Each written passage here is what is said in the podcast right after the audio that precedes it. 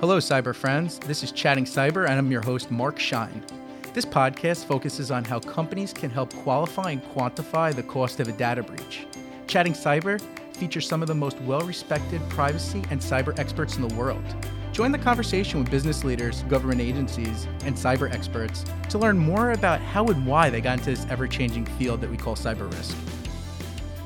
Hello, cyber colleagues. I'm Marc Schein, National Co-Chair of the Cyber Center of Excellence. And today we have a true cyber celebrity with us, Trent Cooksley. Trent, thanks for joining. Thank you, Mark. Good to be here.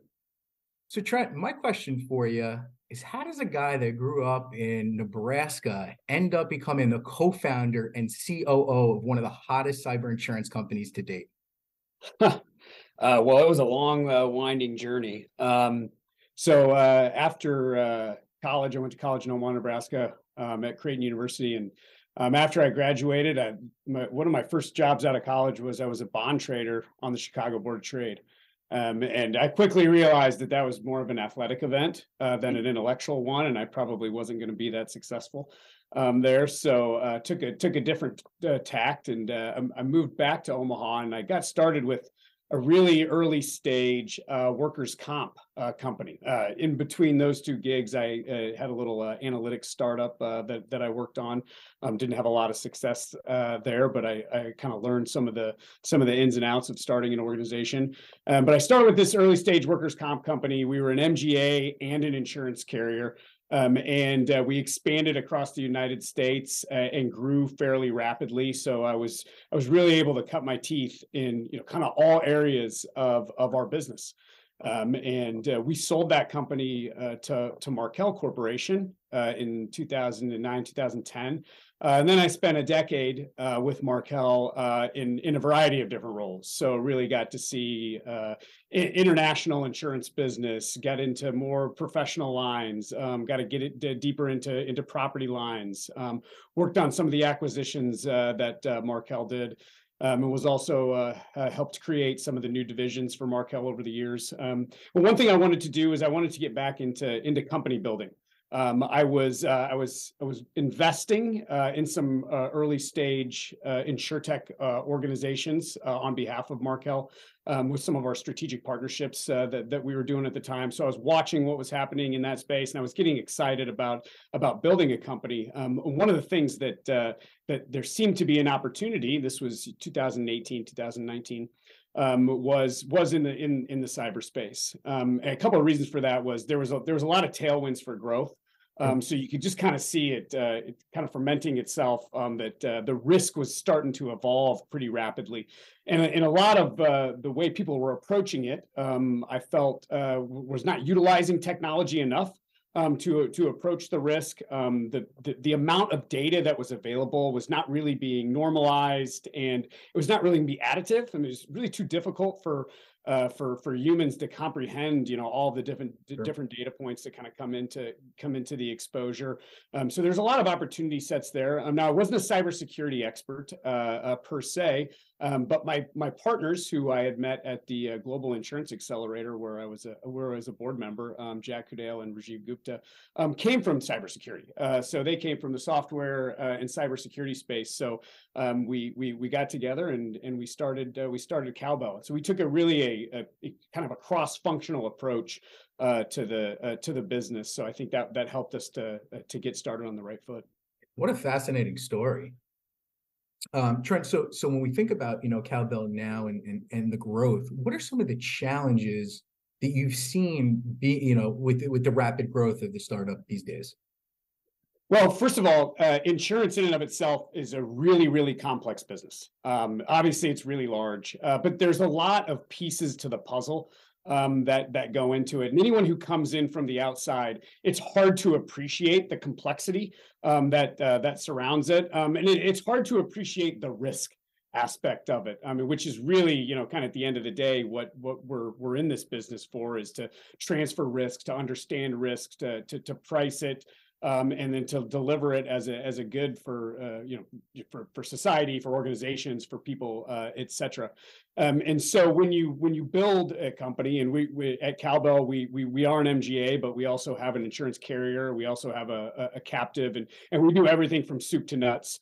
Um, so we we price product, uh, we reinsure product, um, we deliver it, uh, we adjudicate claims, um, and then we manage things on uh, on the back end. We distribute it, uh, uh, of course, through our partners um, on the distribution side.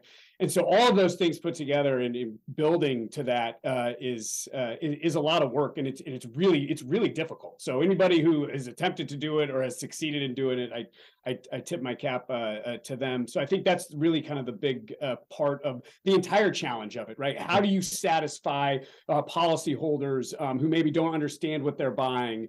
Um, and uh, you know, are we covered correctly? And how do you satisfy our distribution partners um, that are solving the puzzle of risk uh, for their clients? Um, and you know, and, and trying to get uh, what what they need. And then how do you protect uh, you know the the capital base, right? Uh, so at the at the end of the day, we have to we have to manage for our, uh, our our losses and the and the risk that that we're willing to accept and that our partners are willing to accept. And so sometimes there's competing, uh, you know, kind of competing priorities uh, within that as well uh, hard to see from uh, from the outside, but once you get into it and you start you know, looking at the full value chain of of, of the industry, um, there's a lot of pieces you have to put uh, together, and there's a lot of things you have to really contemplate um, in doing that really thoughtfully. Sure. You, you, you had mentioned the term MGA for the folks on that are listening to the mm-hmm. podcast that don't know what an MGA is. Can can you give a little bit more detail about what MGAs are? Yeah, absolutely. Uh, MGA stands for Managing General Agent.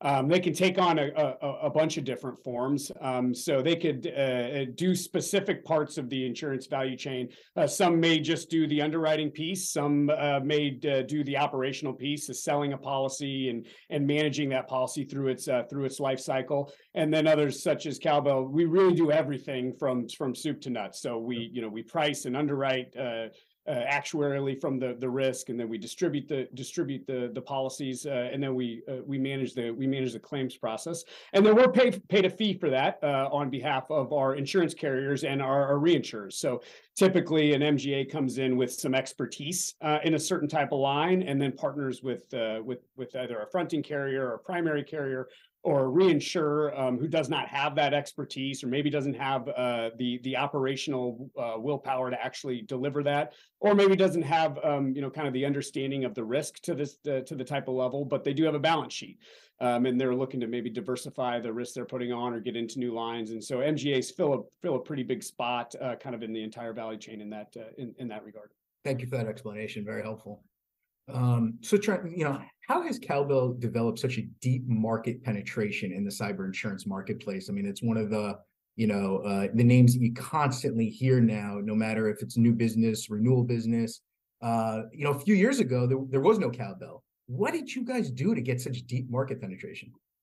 Yeah, well, we put fingers to keyboard. Uh, thank you for that, by the way. Uh, we put fingers to keyboard in uh, August of 2019. Is really when we started kind of building our platform uh, and building our product. We sold our first product in February of uh, uh, of 2020. So you know we're three and a half three and a half years old. Um, I think one of the things that benefited us was we took this cross disciplinary approach. Um, so we had insurance experts uh, on staff from day one, um, and we had cybersecurity uh, experts on staff uh, from from day one. And so from the insurance side, there's just a lot of there's regulatory hurdles. Uh, there's uh, there's just so many nuances that if you're not familiar with uh, the industry, you kind of got to learn it, which can really uh, accentuate the time that it would take to actually go to market. Because um, there may be just certain things you spend a lot of time maybe trying to innovate on or you know trying to improve when when maybe there's already a better way and you can really focus on um, maybe a more value proposition from from your organization. And so from from cowbell's standpoint i think we did a really good job of that uh, early on. And so we were able to attract reinsurers. We were able to attract uh, uh brokers uh, to to our platform because you know we came from uh, both sides of of the business. So we weren't completely new and from to insurance but we also had cybersecurity expertise so we were experts experts in kind of understanding the risks from a cyber standpoint that uh, that organizations uh, face. So I think that's the first thing that got us off uh, on the right foot, and we probably condensed the time to go to market um, because of that. Um, and then you know the other thing that I think we've done really well is uh, we've we've cultivated a lot of uh, important relationships. Um, so you know, at the end of the day, it's a relationship business, um, and you have to understand and and, and appreciate that, and, and we do. Um, so you know those, and, and then coupled with our technology. So uh, we have a proprietary technology set um, that is unique to us that we've developed um, through a lot of data that we, that we've able to get uh, to gather from proprietary ways uh, that you know only from our tools that we've been able to build. Um, we've got a 30 million uh, business risk pool, and we're continually evaluating kind of the cybersecurity, uh, health, and hygiene of every business uh, in the United States, the entire market, and that gives us an opportunity to really understand risks when they come in uh, at, at, a, at a much more granular and, and, and better level. And then what also allows us to do is uh, provide uh, uh, provide benefits and value back to our, our, our policyholders. So um, the, the insight that we've gained from that really uh, it really helps in the whole risk transfer uh, portion of an enterprise risk management solution um, and the recommendations, notifications, uh, and the, the CISO in a box service that we can provide. So I think all those things put together uh, made it a, uh, an attractive value proposition for policyholders, uh, made an attractive value proposition for brokers, and, and an attractive value proposition for our reinsurance partners as well.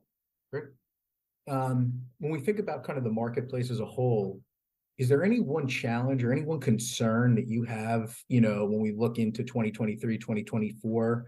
Uh, is it systemic risk? Is it silent cyber? Is there any one concern that really kind of keeps you up at night? Well, if I if if I was if, if I named something today, there probably would be something new in in three months uh, that that that would come out. So um, what I would say is the the the cyber insurance industry is rapidly evolving and I don't anticipate that to change anytime soon. Hmm. Um, so I think the one certainty that we'll have is uncertainty. Um, and, and, that's actually also an opportunity. It's an opportunity for uh, for for for cowbell and the industry, um, and for and for many others uh, as well. Um, and it's also a value proposition, I think, for uh, for for the policyholders and people who are looking to protect uh, protect their organizations, um, because of the the the rapid uh, the rapid changes that are occurring. You really have to be on the forefront of that. So you have to be um, not only proactive but reactive at a really at a really rapid pace. So I think that's going to present opportunities for those folks who put them in who put themselves uh, in a in a position to do it. And you mentioned systemic. Obviously, that's a big a big concern in a lot of different areas. So what what we're what we want to look to do is uh, continue to be experts uh, in the space in how we're modeling the risk, how we're understanding the risk, so we can be a long term uh, a long term solution for uh, for our our policyholders. So changing gears, you guys do something really unique. Uh, I see it posted all the time. Something called CEO for a day. Can you tell us what what is that all about? Uh, what's the process behind that? Um, yeah, absolutely. Um, so one of the things that uh, that the management team at Cowbell is really proud of is the culture uh, that we've built. We have uh, a really incredible uh, uh, base of associates, about 230 uh, folks uh, today, um, all over the country, actually all over all over the world. Um, and one of the things that is important to us is kind of the cultural aspect of being a cowbeller.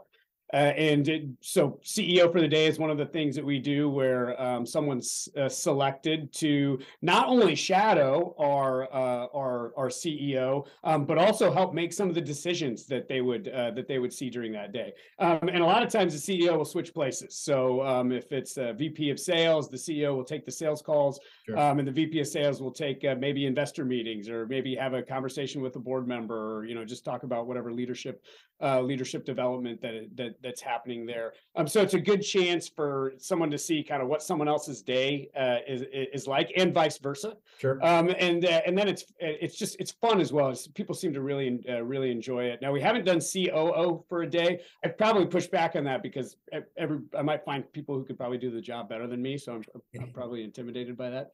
Um, but uh, it's just one of the little things that we do uh, that I think accentuates our our, our culture. Um, we have a really transparent uh, organization, so uh, we like we like to be transparent. Um, uh, we we we encourage resiliency, uh, urgency, and empowerment, and kind of those things fit in with with being CEO for the day.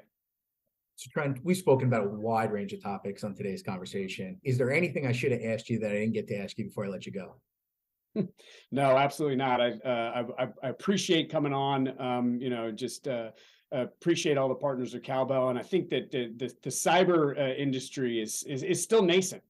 Um, and as things evolve, new technologies uh, are enhanced. Uh, businesses kind of continue to move to the digital landscape. Uh, it's going to become even more uh, more important, and everybody who's working in it uh, plays a really uh, a, a really important role. And um, I'm just really excited to get the chance to be a part of it.